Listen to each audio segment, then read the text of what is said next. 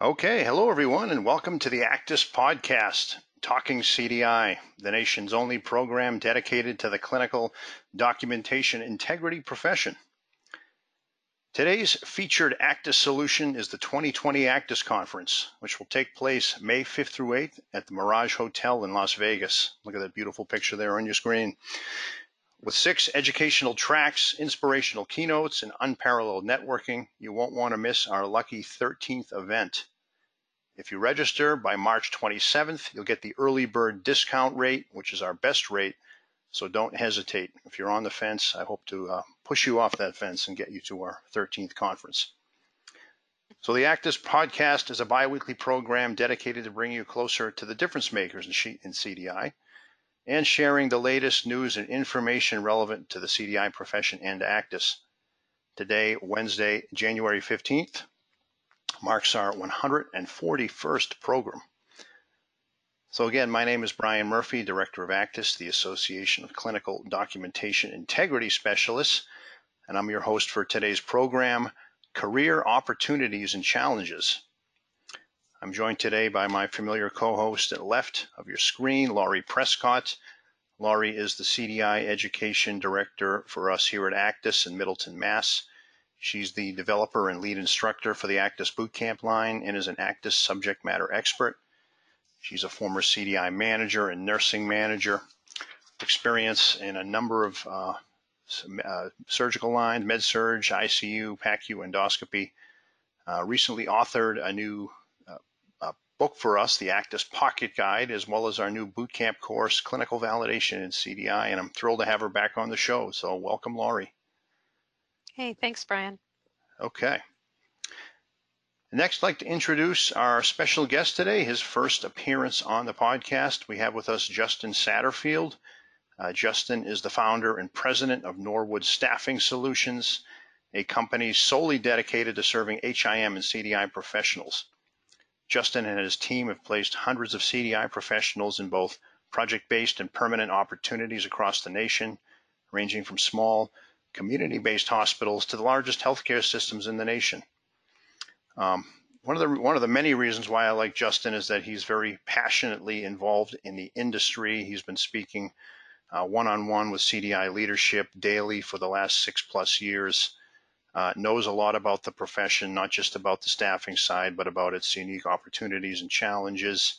Uh, he's an impressive guy. He launched his own company in 2016 as a solo entrepreneur, where he became heavily involved with boots on the ground recruiting for CDI professionals. Got a chance to talk with Justin quite a bit at our ACDIS Symposium this past November, and uh, this is how the show materialized, and I'm thrilled to have him on. So, welcome, Justin. Oh, thanks, Brian. Uh, appreciate you having me on. Uh, always happy to contribute to the CDI community. All right, awesome. All right, well, we're going to start with a uh, question, as we always do, a poll question related to today's topic. Go ahead and pull that up. That should be coming visible about now. So the question reads, what is your primary mechanism for exploring employment or growth opportunities? You use, for example, LinkedIn, our own ACDIS Career Center, available on acdis.org, uh, Monster, which is probably maybe a little dated, but other national job boards out there. Uh, maybe informal networking, emails, calls, that type of stuff, or uh, not applicable. You're very, very content in your current position. Again, what's your primary mechanism, if any, for exploring employment or growth opportunities. And again, your options are LinkedIn, ACDIS Career Center, Monster or other national job boards, informal networking, or not applicable. You know, as I, I this particular platform only allows me five poll options, but if you do have something that's not listed here, uh, go ahead and send that to uh, to me in a chat uh, the, the message portal here on your on the platform. I'd love to hear any other thoughts you might have about exploring employment or growth opportunities in the CDI profession. All right, we've got about about 80% of our audience has voted, so I'm going to go ahead close the poll out and we will always do come back to the results in just a few minutes after our discussion with Justin. So again, I meant as I mentioned, Justin's our guest today.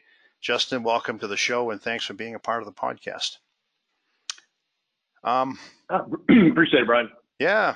So I thought we could start with just a little bit about yourself. Again, I, I mentioned how I spoke to you at the symposium, and uh, you're an impressive guy. So maybe you could talk a little bit about how you got into staffing first, and then into CDI, and and, and now you're uh, into your own staffing business.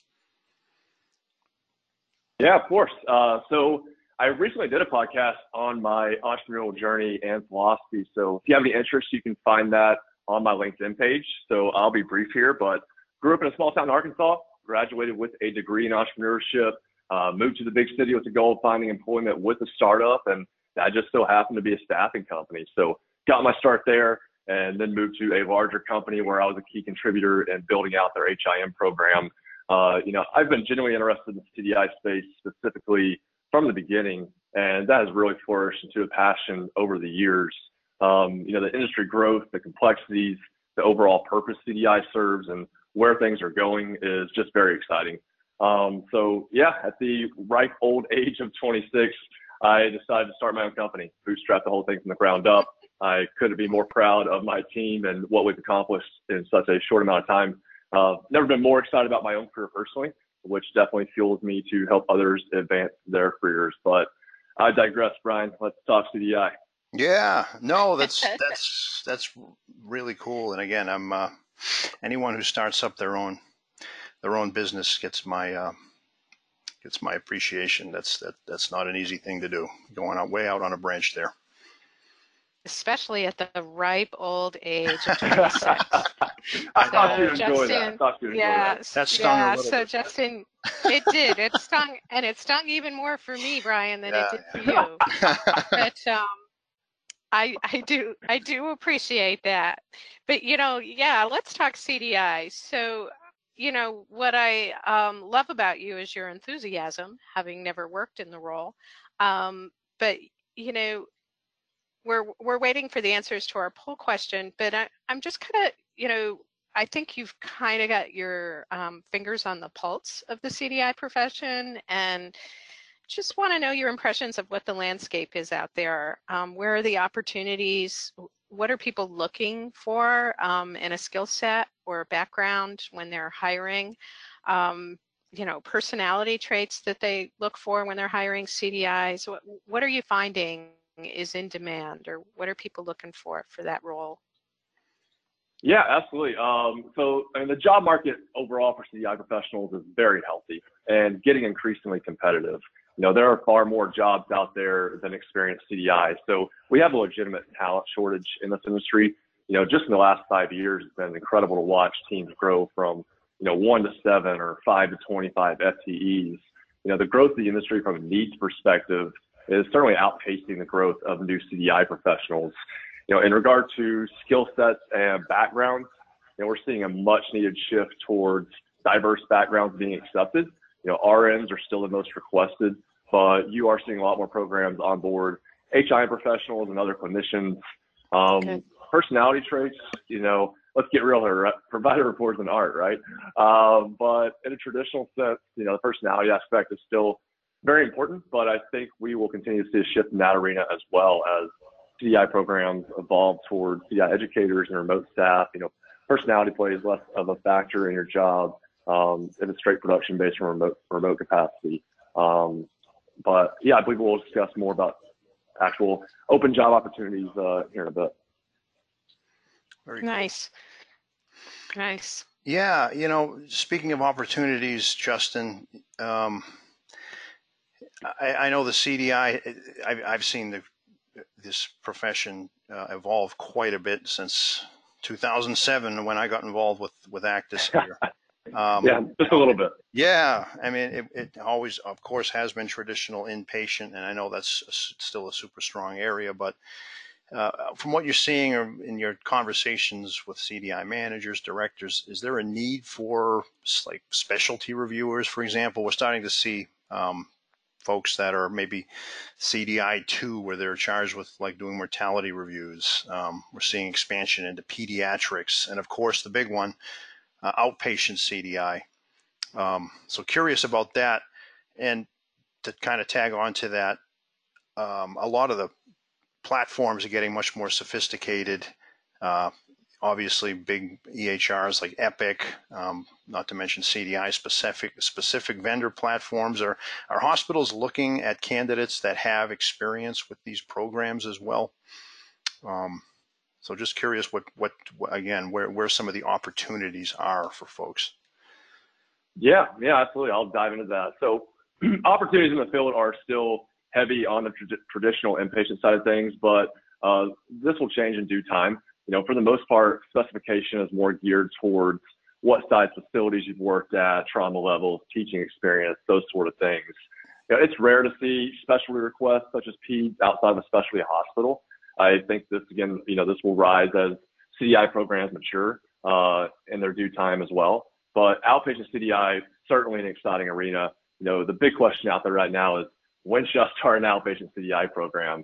You know, the answer to that is where are you at with optimizing your traditional inpatient? You know, talking to CDI leadership every day, it's interesting to see the vast discrepancy in where programs are really at after you dive into the details. You know, I think most programs still have legwork to do on the inpatient side, before exploring these other oppor- opportunities and areas. Uh, you know, I think most facilities are really possibly two to three years out from exploring outpatient, but I'm definitely starting to see an increase in outpatient CDI jobs out there, you know, mainly from larger health systems. But I think the expansion of outpatient CDI is inevitable for a, a really a key reason. You know, over the next decade, inpatient charges are expected to see a 2% decrease while outpatient volumes will likely grow 15%. I mean, the sheer volume and increasing complexities will drive that market. Um, in regards to requests for expertise on specific platforms or EMRs, you know, this is not particularly relevant at this time. You know, is there opportunity? Sure. But from a client perspective, it's too difficult to attract talented CDI professionals as it is. And to require certain systems experience should remain preferential. You know, however, you know, a CDI professional that's an SME on a specific technology platform is certainly a value add and will increase their marketability. Um, you know, as we inevitably align more with technology, the value will increase there, um, but not particularly relevant uh, currently. Um, as far as the opportunities I'm really seeing kind of expand, one, outpatient CDI, which we discussed, uh, two, CDI educators. You know, everyone should be entertaining the idea of dedicated CDI educators if you don't already have one. You know, the justification is simply to meet the demand of the evolving role of a CDI, right? I mean, current queries for clinical validation, regulatory changes, evolving coding guidelines, denial prevention hacks, PSIs, risk adjustment models. I mean, the list goes on. But, you know, in essence, the overall expansion and restructuring of how departments function is driving this, as well as the need to uh, have an in-depth understanding of the shift from fee for service to value-based care and pay for performance. You know, we need standardized and uniform education across all departments to ensure compliance. And, you know, we're not just educating CDI and providers anymore, right? I mean, coders, administration, compliance ancillary staff. You know, we need dedicated professionals that are responsible for education across the board. Um, and the third one that I'm really seeing a big shift is remote CDI. You know, I'm mostly seeing partial remote opportunities versus fully remote, uh, but I think that'll evolve as well. You know, if you are offering partial remote, that's fantastic, but you still have a limited talent pool when you can only source locally. You know, if you can have 100% remote staff and recruit at the national level, it's an absolute game changer. Um, you know, and the same thing that I, I see is happening uh, in CDI that happened in coding, right? Coders used to be on site. What happened? Well, consulting staffing companies started offering remote work. Hospitals had to adapt to retain talent, coupled with technological advances and growing demand. You know, the same thing's happening here. Um, and I, already, I do already know the gut reaction, right? Justin, hello, rounding. um, yeah, I know, I know, I know, I know. Uh, but you know, let's move that conversation back into dedicated CDI educators. I, I support a mixed model where you have on-site staff for education and 100% remote CDI. I think on-site staff should get paid more. Call them leads, call them educators. You know, they're your specialists. But I can point to a number of health systems who have been very success, successful adopting this model. And I believe hospitals that don't progress towards a more remote model will eventually be forced to, simply from a retention perspective. You know, do you have any remote jobs? Is hands down the number one question I get asked from CDI professionals all the time. Right. I'm just giggling because earlier you said personality wasn't important with your remote staff. So I'm thinking all those people out there that don't have a personality want to work remotely. I'm joking. I am joking for all, all our re, our employee our people that are listening that are remote. Um, Laura, you're remote, but I'm, I'm, I'm that's as far I, as I'll go with that. Are, okay, you're not going to don't dare make any comments about my personality, but uh, I I do love that you know you're speaking about how CDI is evolving and changing, and and one question I get very frequently from people that have been in the role for years is what's going to happen to us in the future um, with regulatory changes, technology, with artificial intelligence, and all the programs that are out there. Um, you know, the OIG is looking at us even closer in the functions of CDI. Is there a future for CDI? And, you know, I get that question and I kind of giggle to myself because I do believe there is I. a future. I do believe there's a huge future, but I can't tell you what it's going to be like 10 years from now. But what do, what do you see as threats to our industry, or or perhaps let's flip that. What do you see as strengths for us? Yeah, no, uh, you know, you know, we're we're doomed, Laurie. Absolutely doomed. Oh no, I you know I think CDI is going to change in the next 10 years more than it's changed uh, in, in its history. Um, you know, as far as threats, I mean, regulatory changes and OIG scrutiny are certainly threats from a financial standpoint for health systems. I mean, if you think of compliance is expensive, try non-compliance, right? Uh, but from a staffing perspective, I think these governing bodies will only expand the market and force health systems to invest more into CDI education, CDI auditors, third-party CDI audits. You know, the pressure to optimize reimbursement while avoiding fraudulent billing is only going to increase. So I think it's actually a strength, you know, that it is going to uh, increase the expansion of CDI. You know, I mean, medical necessity, billing for services not rendered, unbundling, falsifying records, failure to report overpayment, obviously questionable queries. We all know the target areas there. Um, and I've also read articles recently about older software and non-compliant EMRs causing major issues. I mean, mm-hmm. and you're right, the OIG, OIG work plan, I mean, it spells it out. You know, I think they barely scratched the surface as it pertains to CDI. And the fact of the matter is, best, best practices in traditional inpatient CDI are well established. And I think forgiveness will be hard to come by. Um, one thing I will add to that too is, you know, I'm privy to a lot of confidential information. and From a compliance perspective, it's kind of scary out there. Um, and you know, on top of that, fraud cases are very profitable for the U.S. government. They make four dollars and twenty cents for every dollar spent. And Brian was actually able to get an OIG official to speak at the outpatient symposium. I think he presided over 35 ongoing investigations for Medicare Advantage, and Medicare Advantage has obviously had huge growth uh, over the past decade, and they expect to hit 40% of the market. And I was out in the hall with a few others after the presentation where when the conversation continued and the question was posed, you know, with the increase in enrollment, will there be an increase in audits? And his answer was, well, naturally, yes. um, so I'll leave that there. Um, technology, um, technology is the disruption factor, uh, but I don't view technology as a threat in the foreseeable future. I'm certainly not a tech expert, uh, but I do read about technology in healthcare on a daily basis. I think it's important to pay attention. Uh, also have a lot of friends that work for AI or blockchain powered health healthcare technology vendors.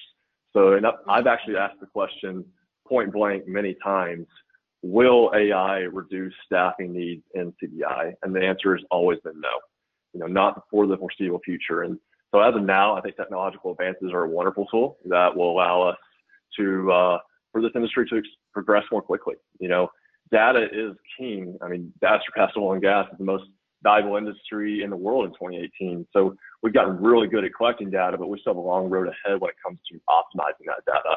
You know, the AI tools that are currently on the market are great, uh, but data without discretion is destruction. The human intervention is critical. If AI were ever going to advance to a degree that it takes over traditional functions of CDI, I think we'll, we would see it coming and evolve. Um, AI is making strides on its ability to code accurate, accurately, but I mean, CDI is quite the stretch from uh, churning out the mandatory charts. um, right. You know, and well, the, in regards to technology, I think one of the more interesting conversations right now is, um, you know, big data companies trying to capture this 3.5 trillion dollar market. You know, we just saw Project Nightingale involving Ascension and Google. It's been interesting to follow You know, 84% of mm-hmm. Fortune 50s are entering the healthcare space. Now they want our data, and at what price or competitive advantage will healthcare systems share that data? Uh, I think that's going to be really uh, interesting to watch. Ah, that is an interesting thought. Yeah. Well, thank you. So I, I will still have employment in years to come. Yeah. Brian doesn't like my personality. So. oh, come on. now you're projecting. More employment. More employment. More employment. Yeah. I've always we, thought we need more CDI.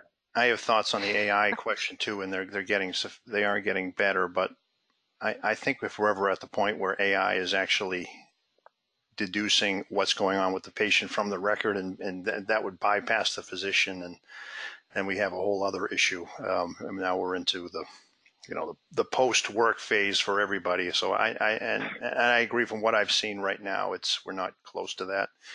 And um, right, I like your comments just about it can gather data, but what do you make with that data? That's a that's a very valid point. Exactly. Yeah.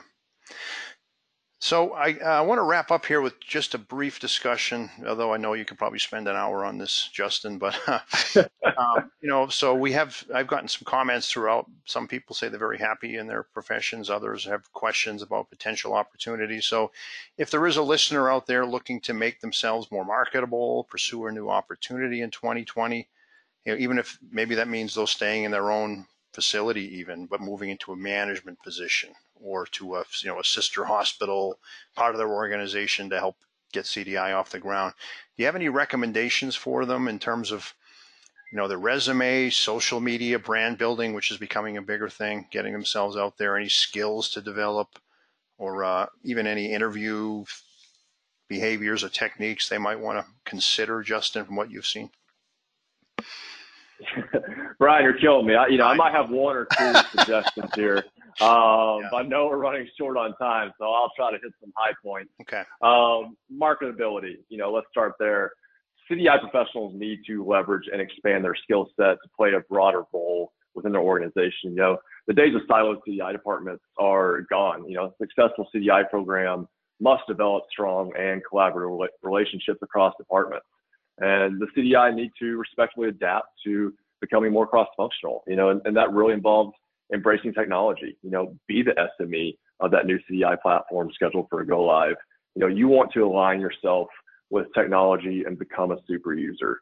Um, in regards to you know certifications, you know, get your CCDS. If you don't have it, uh, we definitely need a lot more people getting CCDSOs. You know, there's already a talent gap in that market, which will expand quickly. So you can make yourself very marketable here. You know, if you gain experience in the outpatient arena now, obtain your CCDSO, have a few years under of experience under your belt as these lar- large majority of programs start rolling things out, you'll be very marketable for us. You know, either get into a permanent leadership position or consulting implementations. Um, I definitely recommend all CDI get a coding certification. Um, and also, you know, in regards to our conversation about the OIG, I think getting a compliance cert is interesting as well, something I rarely see. Um, as far as uh, you know, expanding your career too, you know, make career moves over money moves. One thing I see too often is people pass up our opportunity for 5K. You know, this this industry is expanding so much. You need to be choosing the career path that you want and where you want your career to go uh, versus just making a, a financial decision. Um, so I would definitely advise that. Uh, get involved with ACDIS, you know, your local chapter, grow your personal network, and stay in touch with people you've worked with. Um, you know, your personal network will get you places, and that includes recruiters that you trust. Uh, so getting involved and, networking is critical for your career. Uh, the more flexible you can be, the better. You know, if you can relocate, then the doors will really open up. Uh, leadership and, and, internal promotion is always going to be preferential route the management. In most case scenarios, you're looking at a lateral move position wise if you go to another organization. You know, but, but there's no leadership position at your facility, right? But give them a reason to create one or lose you. You know, if you're the super user on tech, if you're the person always educating coworkers on the latest industry developments. If you're your director's go-to person for projects, like that's the ticket. Um, resumes, I'll leave you with my number one tip: have one. Um, but Justin, I'm not looking right now. Perfect. Those are the candidates health systems pay recruiters a lot of money to find. You know, I've seen too many people miss out on opportunities simply because they didn't have a resume prepared. You know, Johnny's got a football game on Friday. We got to go to mom's this weekend. Got to go live next week. You know, a week and a half later, well, that job's filled. And the fact that your career didn't progress simply because you didn't have a resume prepared is a pretty poor excuse. Um, LinkedIn, I'll end it with uh, with this. LinkedIn, you should spend more time on your LinkedIn profile than your resume. And yeah, you heard me correctly. You know, your resume is a ticket to an interview, but your LinkedIn profile, that's your business profile to the world. And it's a powerful tool for recruiters. You know, how LinkedIn recruiter works on the back end. We do, we pay a lot of money for LinkedIn recruiter and I can see, you know, who's open opportunities, where you're open to relocation to. Um, you know, it's, it's incredibly valuable. Uh, and you need to make sure your LinkedIn profile is complete because the way it's optimized in LinkedIn from search results, uh, you'll climb to the top. So make sure you have that filled out completely and optimize that. You know, I actually have clients that look at LinkedIn profiles before they even decide to interview someone. So if you don't have one, get one. If you have one, make sure it's completely filled out. Great Good stuff. advice. And thanks for the uh, plug for ACDIS, Justin. The uh, the checks in the mail for that. I thought you'd like it, Brian. I, thought, I accept commission always. All right. Let's um, let's go back to our poll question. Thanks again, Justin, for the great interview today. So we asked folks uh, what their primary mechanism is for exploring employment or growth opportunities. So our majority, 42%, are, are very content in their current position. So they're currently not looking. So that's that's a good sign. But of those that are uh, good, good yeah. news for me, Brian. Yeah, I mean, people got to pay me to find them. That's right. Uh, 21% do use LinkedIn, Justin. So that's the that's the primary medium for for uh, researching growth opportunities, followed by uh, informal networking, 14%. 12% Monster, other national job board, and 10% use our uh, ACDIS Career Center. So curious, any any thoughts on the poll here, Justin? Um, not surprised at all. Uh, I'd like to see LinkedIn go up more. I think that's the best one as well as informal networking. Those two should be leading, but I think very content in current position should be the outstanding leader here, and I believe that's very accurate. Yep. What do you think, Laurie? Any thoughts? Um, I, n- not really on this, but I just want to reiterate what Justin said about don't just choose for the money, choose what's going to drive your career. Because I think a lot of people make mistakes when they're looking for jobs because they don't prioritize correctly what what it exactly they need. So when you said that, I was in the background raising my fist and saying yay. So I'm just yeah, I love that comment. Excellent. Yep. All right. Well, let's. We've only got a few minutes left, so let's do a quick in the news here. Uh, in the news is a regular segment featuring the latest news and industry updates relevant to the CDI profession. Today, I'm just going to quickly highlight a story um, on the American Medical Association or AMA website uh, called AMA Issues Checklist for the Transition to E&M Office Visit Changes. So you can read the story here. I, as I always do, we'll share the links uh, in the show notes. Uh, in summary, starting January 1st, 2021, so about you know a little less than a year, we're going to see some very big changes to the documentation requirements for evaluation and management codes or E&M codes, which are used by providers to bill Medicare and other payers for their professional fees, including office visits. According to this article, these account for nearly 23 billion in an annual Medicare spending. Um, for those that do know E&M, we probably know that they've been largely unchanged since the 95, 97 guidelines that have been kicking around for a long time. But in the last year, the AMA has worked to reduce the documentation burden they impose, sort of aligning with the Patients Over Paperwork initiative as mandated by the Trump administration. Um, so this article outlines what these changes are, and it's it's actually quite extensive. So they're going to be um, eliminating history and physical exam as elements for code selection.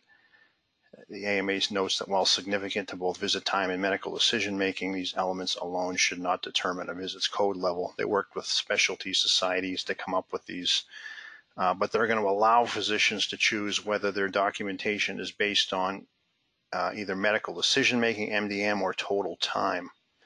Um, again, building on the movement to better recognize the work involved in non face to face services like care coordination. They're going to modify the MDM criteria to move away from simply adding up tasks. Um, instead focusing on tasks that affect the management of a patient's condition. So a nice summary here. They've also, this article is great. It's got a number of, um, it's a 10 point checklist with a number of links that are designed to help physician practices for a few, for a smooth transition to this, um, to these new guidelines. They've got a, a link here for, for physicians, um, actually a nice uh, video to watch here. You can check out on what these changes are. So I know that E&M isn't always in the CDI wheelhouse, but obviously extremely important for the physician's professional billing for those that aren't directly employed by the hospital, and and uh, something that CDI can certainly use for for provider buy-in when they're out there on the floors, um, or or even remote, you know, doing messaging. So just curious, Laurie, maybe have you any any thoughts on this particular uh, article and what it means for CDI professionals? I know you kind of teach these as part of some of our boot camps. Um, I think knowledge for CDI of EM, E&M principles is really important. You don't necessarily have to become an E&M coder, but you should understand the basics because in your conversations with physicians, you can reinforce that. And, you know, I'm excited about the changes because I think anything that would um, help simplify the process so that physicians can concentrate on their patients more. Um, mm-hmm. I, you know, have watched physicians for years count on their fingers to figure out the level that their patient is to be assigned for E&M, um, which is kind of a crazy practice. But I do want people to understand when your physicians go, yay, it's going to be simpler. I only have to worry about time, etc. Their notes still need to support their levels. So their notes still need to support the complexity that patient brings to the table. Um, so it doesn't mean that they have that their documentation practices can get more lax. They're they're still going to have to write strong documentation that supports the basis of the care that they're providing. Um, so right. they, this isn't that. That's I think what CDIs need to stress is yes, there are changes coming that may simplify it for you, but you still have to focus on describing that patient to their true level of complexity. So there's work for us. Yeah, that's a good point. You know, it's that that's not going to this is for the level selection. It's not going to replace uh, support of that level. The documentation still has to be there, but it's really correct. yeah helping the physician select the select the correct level of service.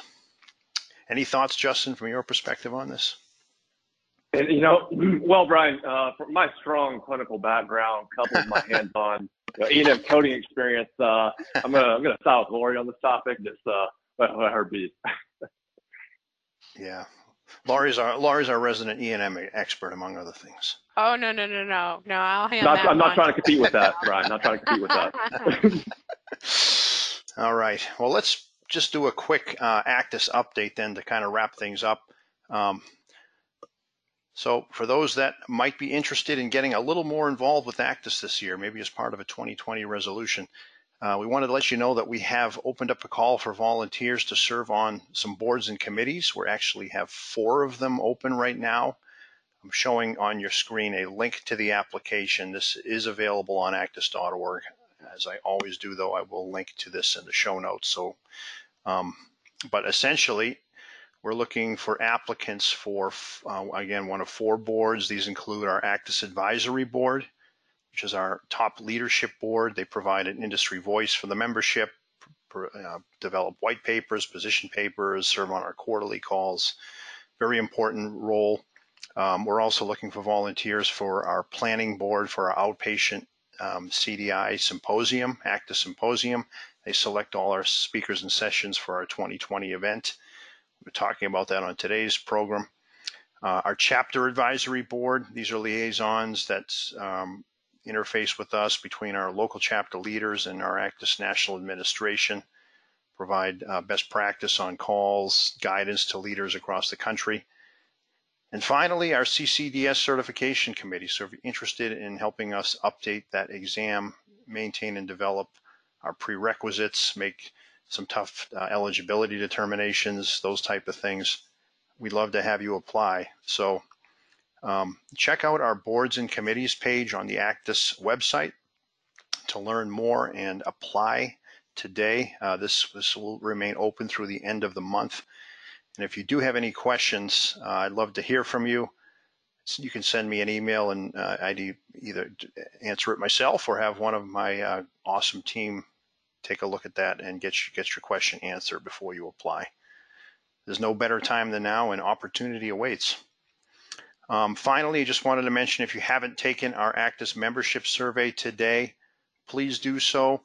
This helps uh, us make ACDIS the best association it can be. We really do look at these survey results closely and it helps shape our offering for the year. We've added benefits. We've revamped our website with some changes based on what you guys put in this survey. Frankly, if you're not a member, we have an option in here where um, we are looking for non-members to weigh in on the survey in terms of what would make membership more beneficial for them. So regardless if you're a member or not, please go ahead and take that survey. Okay. Well, that is going to do it for today's uh, edition of the ACDIS podcast. We're going to be back here again in two weeks for our next show, which is uh, listener mailbag pressure, ulcers, and injuries. Doesn't that show just roll off the tongue there? But these are questions we've received from our listeners. Uh, we got a couple really long, meaty questions that came in based on what I asked for at the end of end of 2019, and we're going to have a show on that topic. So, um, a couple of our boot camp instructors will be on to help take some of these questions on. Um, as a reminder, you can listen to our show recordings anytime on our website or via Apple Podcasts, Google Play, or Spotify. The recordings are available the Friday following the live show, so we'll have the show posted Friday. And all the links, again, will be uh, available on the show page at acdis.org and also in the show notes on your podcast player. We are going to wrap up now. So, again, I want to thank Justin. Awesome job today, Justin, for coming on and sharing your insight and perspectives. And uh, thanks, thanks as always, Laurie. For the rest of Anytime. you, yeah, absolutely. Yep. Happy to contribute, Brian. Thank you. We'll see you back here in two weeks, everyone. Take care.